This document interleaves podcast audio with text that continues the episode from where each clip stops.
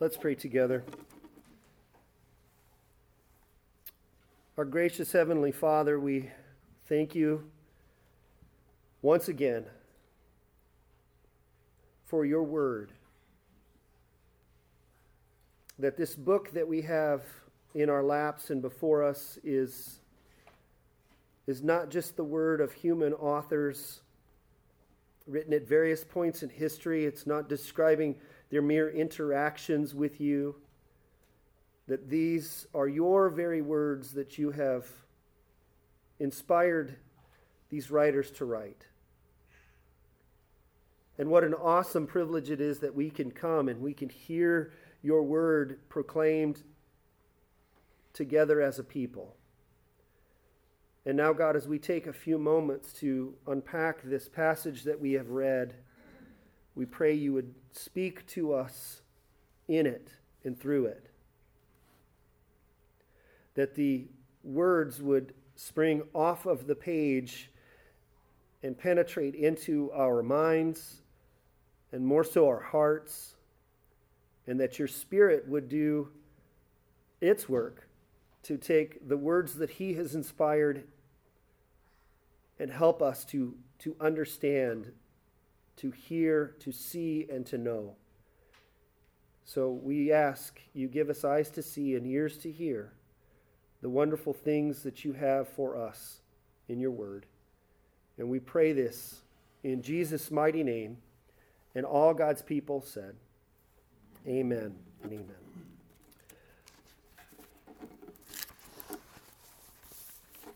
Well, one of the things uh, that is probably most well known about the life of Jesus are his miracles. The miracles that Jesus performed during his earthly ministry. Even people who have just the, the barest, faintest familiarity with Jesus, one of the things, if pressed to ask them, they would say they know about Jesus is that he was a man who worked a lot of miracles. Indeed, his entire earthly ministry is presented for us in the Gospels, Matthew, Mark, Luke, and the Gospel that we are studying together, which is John. Uh, you see Jesus doing that very thing on numerous occasions. Jesus had demonstrated his uh, absolute power and control Uh, over the physical universe. He was able to walk on water. When a storm came upon the Sea of Galilee while he and his disciples were in a boat, uh, he could just speak a word and bring calm and stillness to the wind and the waves. Jesus had control over the physical world. He also had control over the, the unseen world or the immaterial world. Jesus could cast demons out of persons. Restore them to, to, full, to, to full health. So Jesus had power and control over the physical world, the spiritual world, and he had the power, as was demonstrated many times, to bring healing to people's, to people's physical bodies. Jesus had done dozens of miracles recorded in the Bible. Today we heard read for us the very first one, as it says in verse eleven of this passage, the very first of Jesus' miracles, or some translations would have it as the very beginning. This is the first miracle that Jesus performed. Now, as a little context, we're at the beginning of John's Gospel, chapter one. Uh, we saw in the last week was uh, Jesus' first interactions, uh, or first meeting with the ones who he eventually would call to be disciples and apostles. Jesus' very first interaction with a handful of them. And so now he's kind of got this group of guys that are his disciples following around him. And it's at the very beginning of his ministry that the first miracle uh, is recorded for us. Now, let me just kind of give you a survey of this passage. It's a very well-known passage. I'm sure you all are quite familiar with it. Um, but let me just kind of run through here the five main kind of sections of this of this passage. First, we have the setting.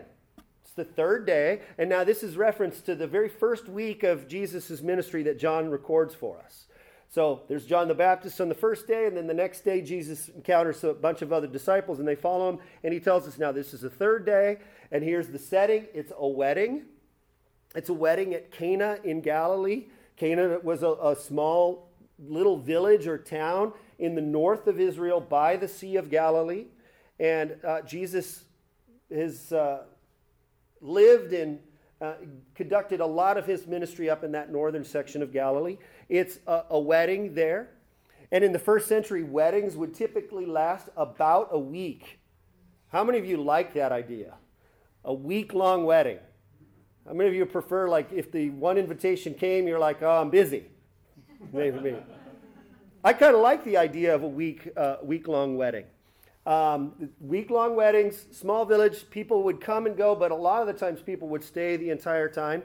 And as we see a little bit later in this passage, um, the ones responsible for funding this entire feast is not like in our culture, which is the bride's side of the family. Do I have that right? Right? It was actually the groom's side. It's the groom who has to do that. How many of you like that idea? How many? Yes. Uh, for what's coming. That's right. That's right. I, who has daughters? And it's like, I like this idea. Yeah. It's, it's biblical. It's biblical. Um, good luck. Yeah, good luck with that. So, so it's a wedding. It's a week-long festivity. And Jesus' mother is there, John tells us, and that Jesus himself is invited along with his other disciples. That's the setting. First of all, we need to know this, the setting. Here's the second part you need to notice. There's the crisis. Chapter or chapter two, verse three, um, the wine ran out. We're going to have more to talk about here in wine in a moment. The wine had run out in the middle of this celebration. We don't know how far into it it is, but obviously the celebration of the wedding is going on, and yet the, there's not enough wine to sustain to the end. And uh, Jesus' mother comes to Jesus and says, we have no wine. Now, Uh, I think you could gather from the context of all of this that this is not known to all of the guests. As a matter of fact, the master of ceremonies isn't even really aware of this yet. So maybe Jesus' uh, mother is there as a helper uh, and assisting, and maybe they know the family and is helping in this. Anyway, she comes to Jesus, and Jesus uh, gives her a, a little bit of a rebuke. He doesn't say, oh, dear mother, you know, or or something like that. He says, woman. It'd be like the equivalent of uh, of us saying, ma'am. It's kind of like it's creating a distance there. Jesus is saying this to his mother, like, ma'am. And then he says this.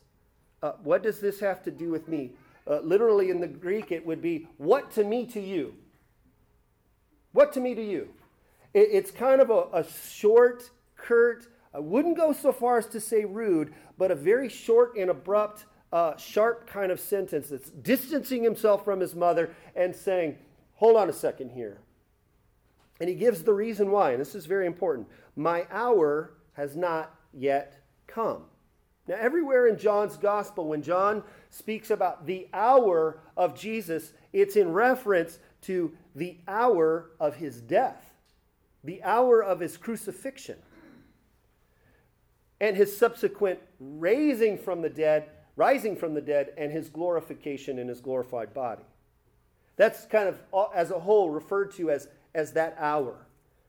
So Jesus gives a mild rebuke to his, uh, to his mother, who's presenting him with this crisis, and uh, the, the implication there is, Jesus, you need to do something.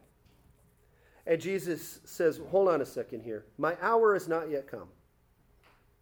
So that's the crisis, and then there's the miracle. Jesus performs Uh, this miracle by filling up these jars with water, scooping out the water, and that water being taken then to the master of the feast, and it's now become wine. That's the miracle, verses six through eight. And then the outcome of this miracle that Jesus has performed. The master of the feast comes, who has tasted this water, and he compliments the bridegroom on this water. We'll speak about this, or this wine. We'll speak about this here in a moment. And then there's the summary. We saw referenced here. This was the, the first of his signs that Jesus did in Cana in Galilee. And this is also an inclusio. Like, he started by mentioning Cana in Galilee in verse one, and this is kind of the end. It's kind of a bookend to this, to this thing here. So, just a refresher. Remind ourselves, what's going on in this account? There's the setting, the crisis, the miracle, the outcome, and the summary. Now, one of the common, uh, most common ways of understanding this, this passage, why John has included this here, uh, one of the, the takeaways is the compassion of Jesus. The compassion of Jesus. Here you have what could be a very embarrassing situation.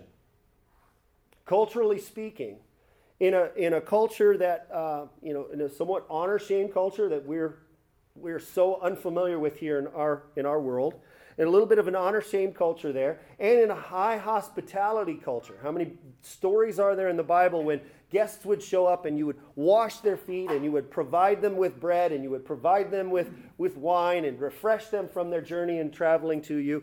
High levels of hospitality was expected in this culture. And to, to run out, this is, could be a, a quite an embarrassing or shameful thing.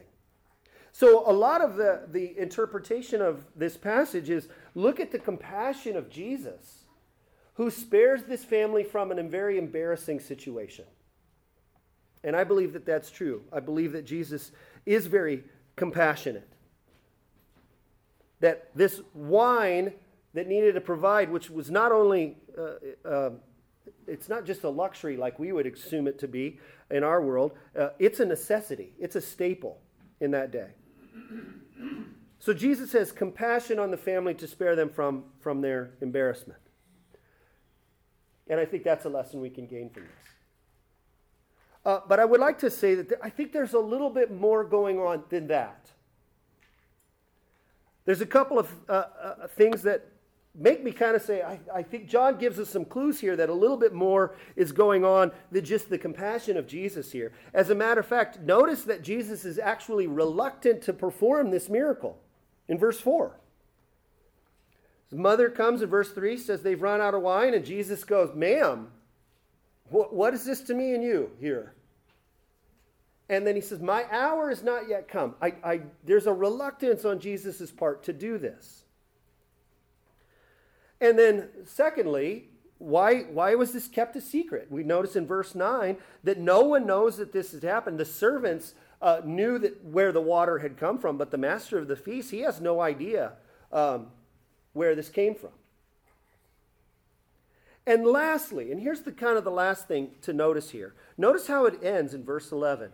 This is the first of his signs Jesus did in Cana in Galilee, and manifested his glory. And his disciples believed in him. What is it about this miracle that manifests his glory?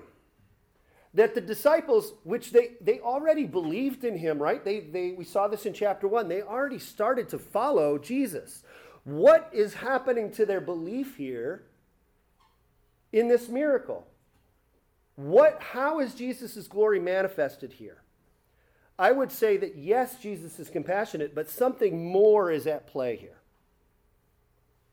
So in order to do that, let's look at uh, let's look at the meaning of wine in the Old Testament. And you can follow along, kids. If you've got a handout, you should be able to fill in some of those blanks there. Um, what is the meaning of wine in the Old Testament? Well, a couple of, uh, couple of things. Uh, wine is not just a staple and part of everyday diet in Uh, in the in Bible times and in ancient Israel and the ancient Near East. Uh, wine was, like I said earlier, not really a luxury like it is to us. It was a necessity. It's a staple. But wine, more than that, uh, has a couple of bits of meaning in the Old Testament. First, its abundance symbolized God's blessing. Its abundance symbolized God's blessing. In the Old Covenant, in the Old Testament, in the Old Covenant, uh, the description of God's blessing was the abundance of wine, sweet wine, like it was rolling off of the hills. That, along with grain and oil, those main staples, that those being in abundance was a sign of God's blessing and his blessing of covenant faithfulness to his people, Israel. When, peop- when the people of Israel were living in proper covenant relationship with their God, God says, and I will pour out my blessing upon you. Now, there's a negative aspect to the abundance, and that is overconsumption or drunkenness. And this is a this is a, a bad thing for numerous reasons. In the New Testament, drunkenness tells us, well, it leads to de- debauchery. If you're filled with wine, like the Apostle Paul says in Ephesians uh, chapter five, then that's in some way, he's connecting that to the filling of the Holy Spirit, and that's crowding that out. So there's a danger to, to drunkenness or overconsumption, but but uh, related to that overconsumption and the negative part of that is that you're taking a God's good gift as a sign of his blessing upon his people, and you're overindulging on it. You're you're almost taking it uh, taking advantage of it. You're presuming upon God's blessing and his goodness. Okay, that's the there's a negative side to the abundance, but the positive side is that when used rightly, that this is a, a symbol of joy and refreshment of your spirit, of celebration, which is why it is included in this in his wedding. It was a feature of this wedding, the merging together of two lives, faithfully committed to one another. Picturing the union of Christ and his people, that this is marked as a, a moment of joy and celebration.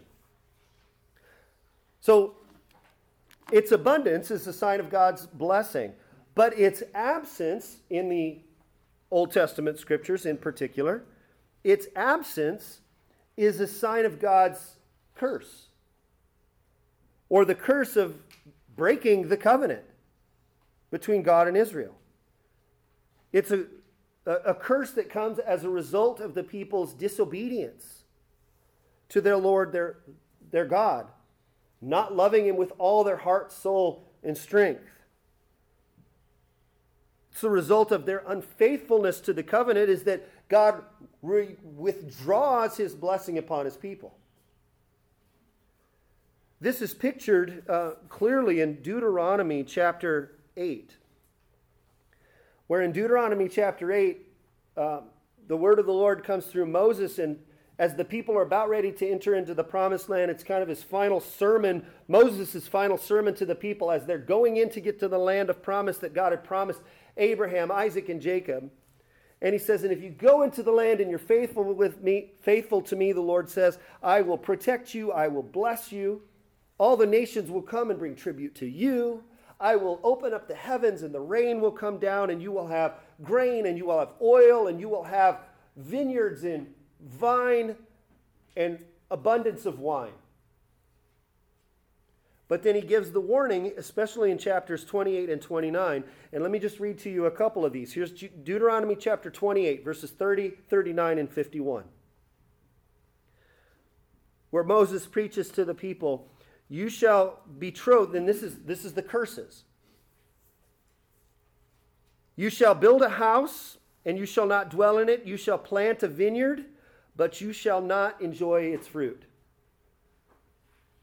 Verse thirty-nine, you shall plant vineyards and dress them, but you shall neither drink of the wine nor gather the grapes, for the worm shall eat them.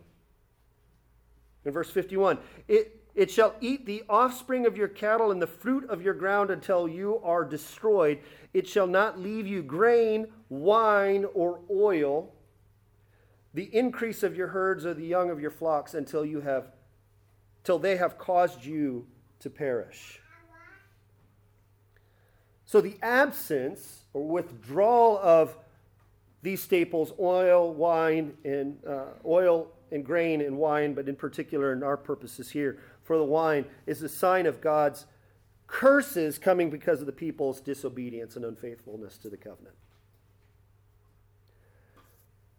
But what about its reabundance?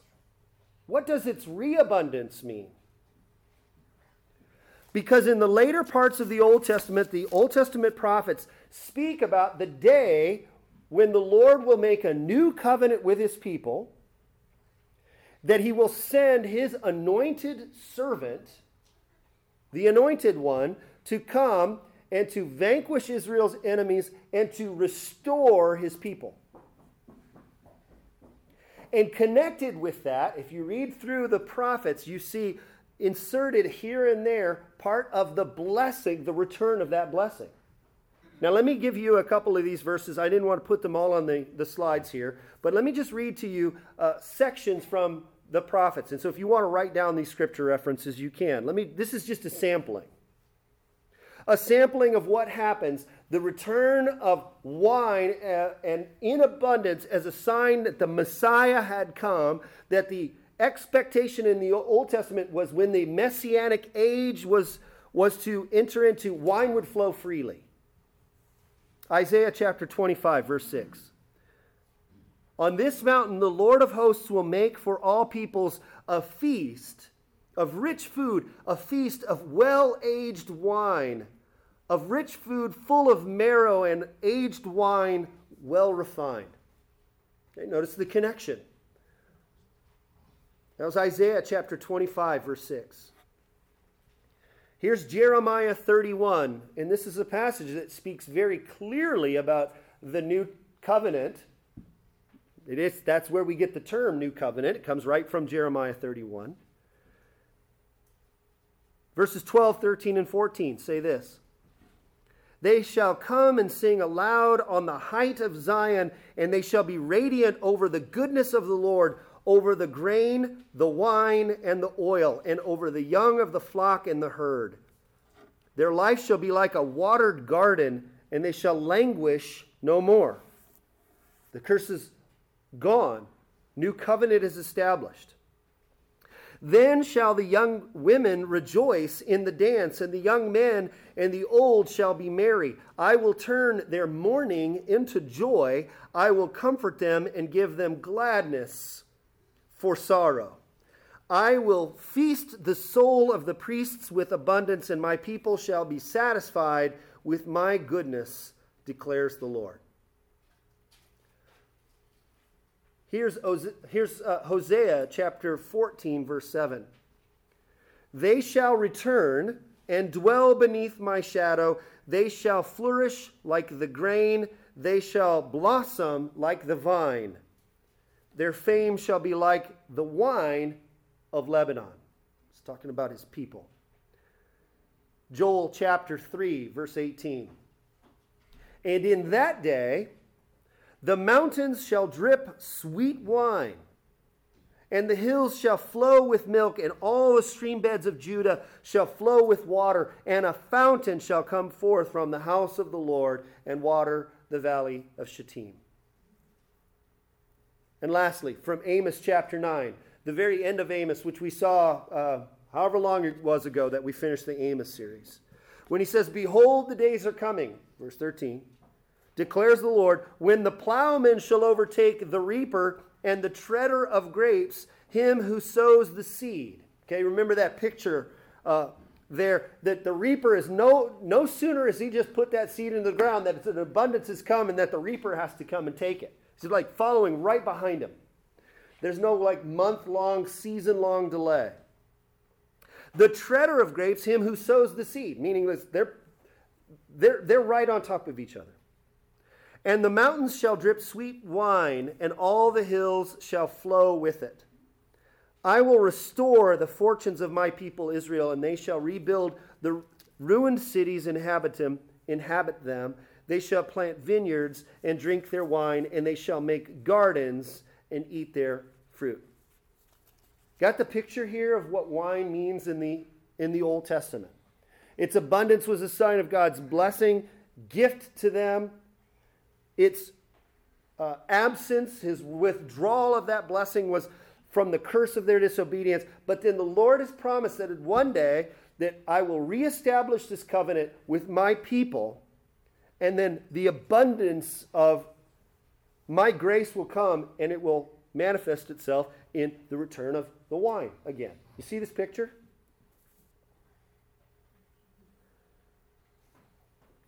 So now back to this passage in John chapter two. What is that having to do with our passage in John t- chapter two? I think there is some, some depth here that we need to observe. On a superficial level, it looks like Jesus is showing up into town. He's sparing these people from an embarrassing situation, and he's he's needing to uh, to address and try to bring some honor to these people in their situation.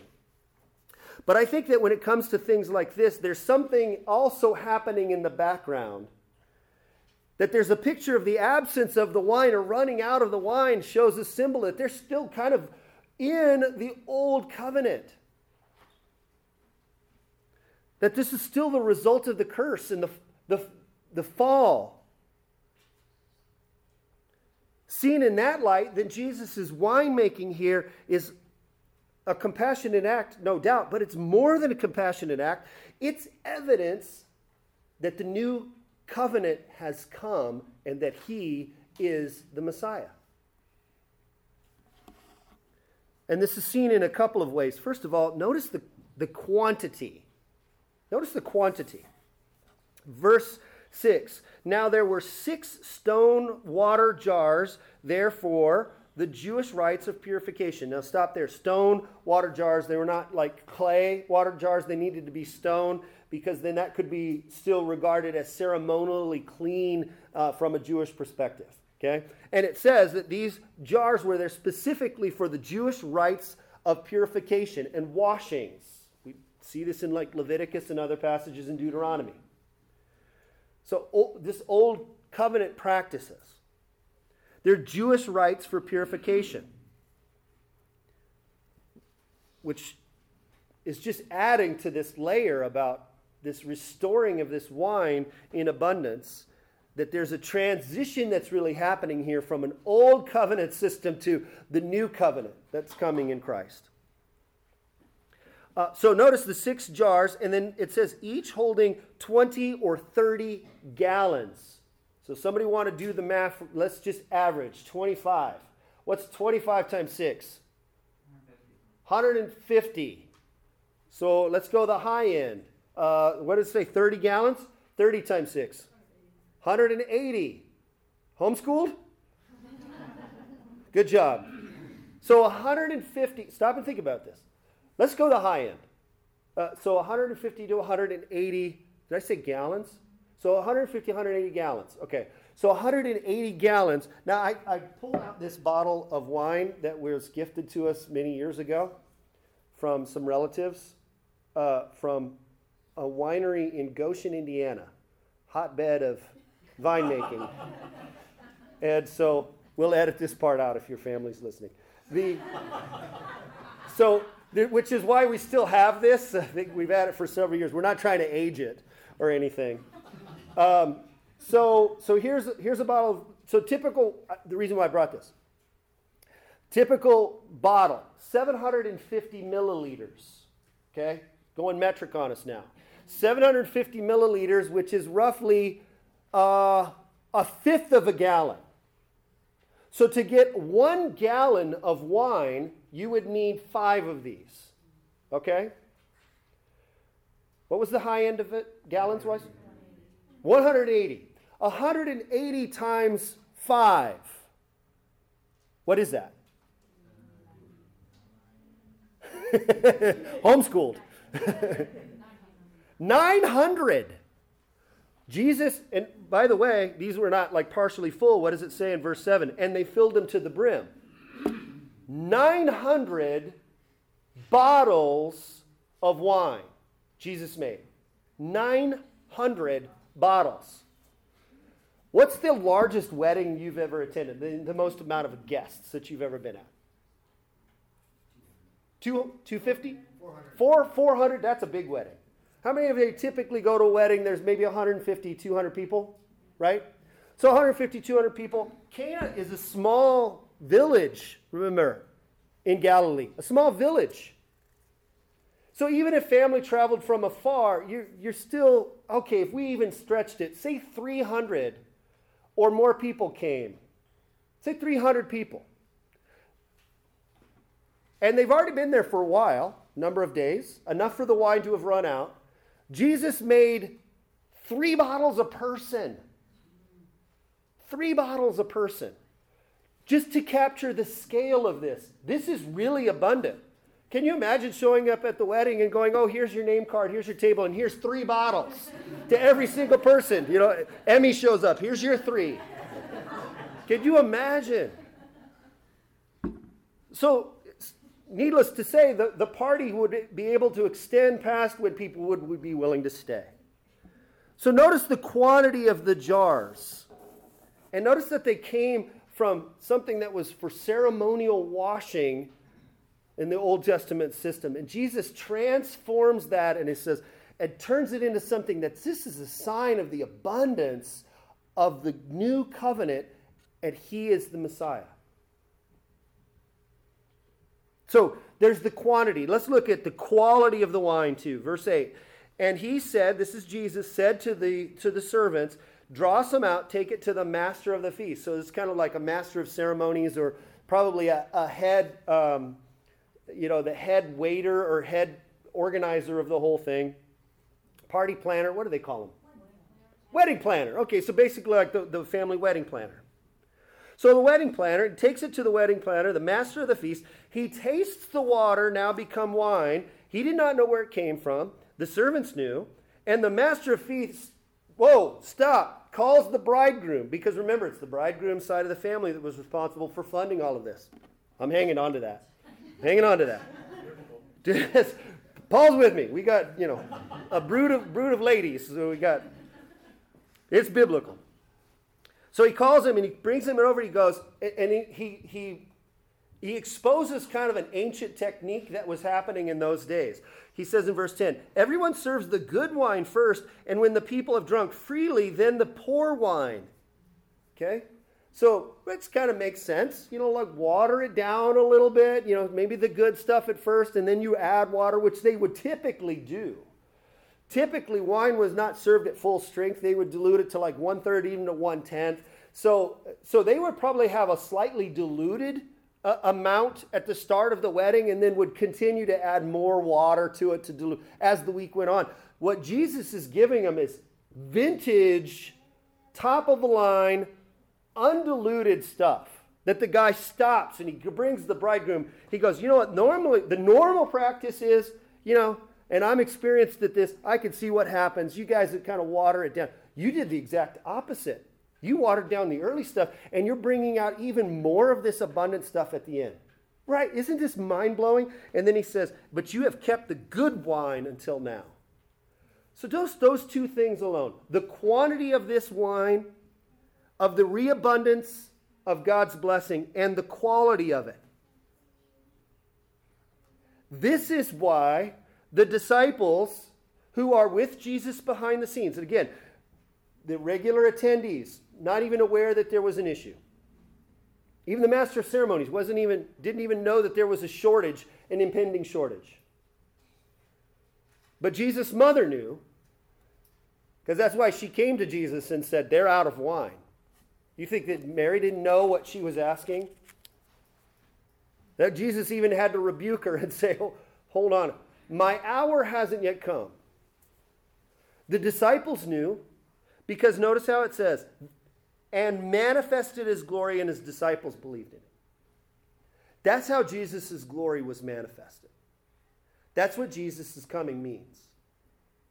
And right here at the outset of his ministry, the very first miracle he does is a miracle that isn't even perceived by a lot of people, but just perceived by his mother and his disciples, that he really is the Messiah. He really is the initiator of the new covenant of grace that has come. He's the one. And with all of the attendant blessings that come along with it.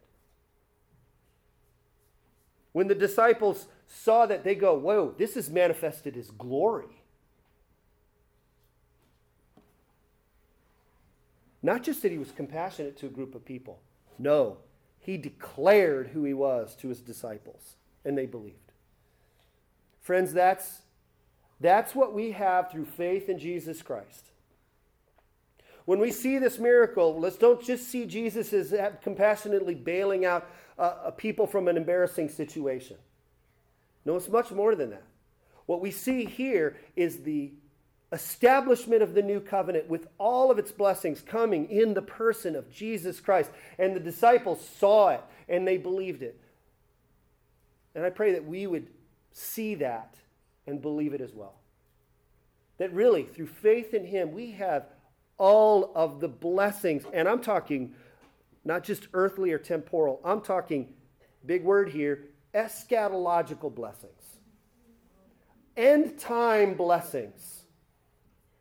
That this, what happened at this wedding was just a foretaste of the feast that we get to have in the kingdom of God with Christ forever. Amen?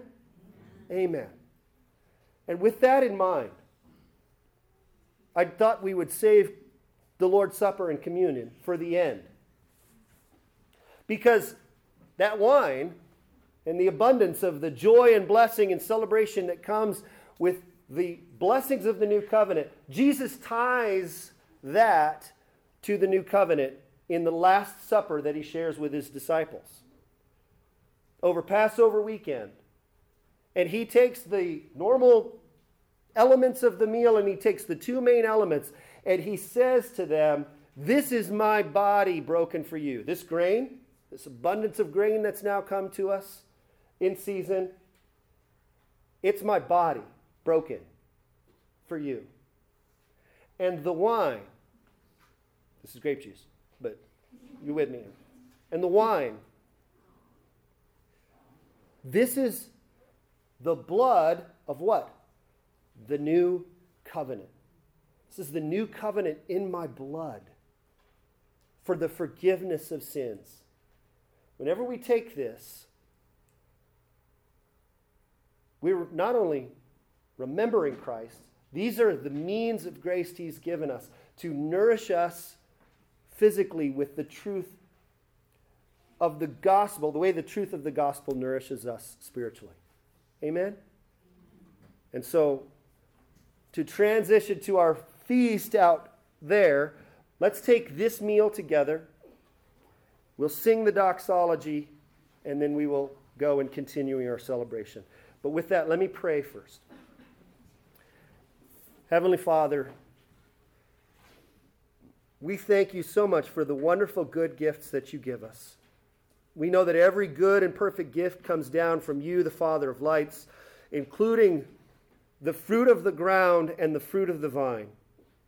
And we thank you that, that this meal that we're taking is, is no small thing. That this meal is the meal that Jesus gave to us to remind us of the gospel, that the anointed one has come. The Messiah is here.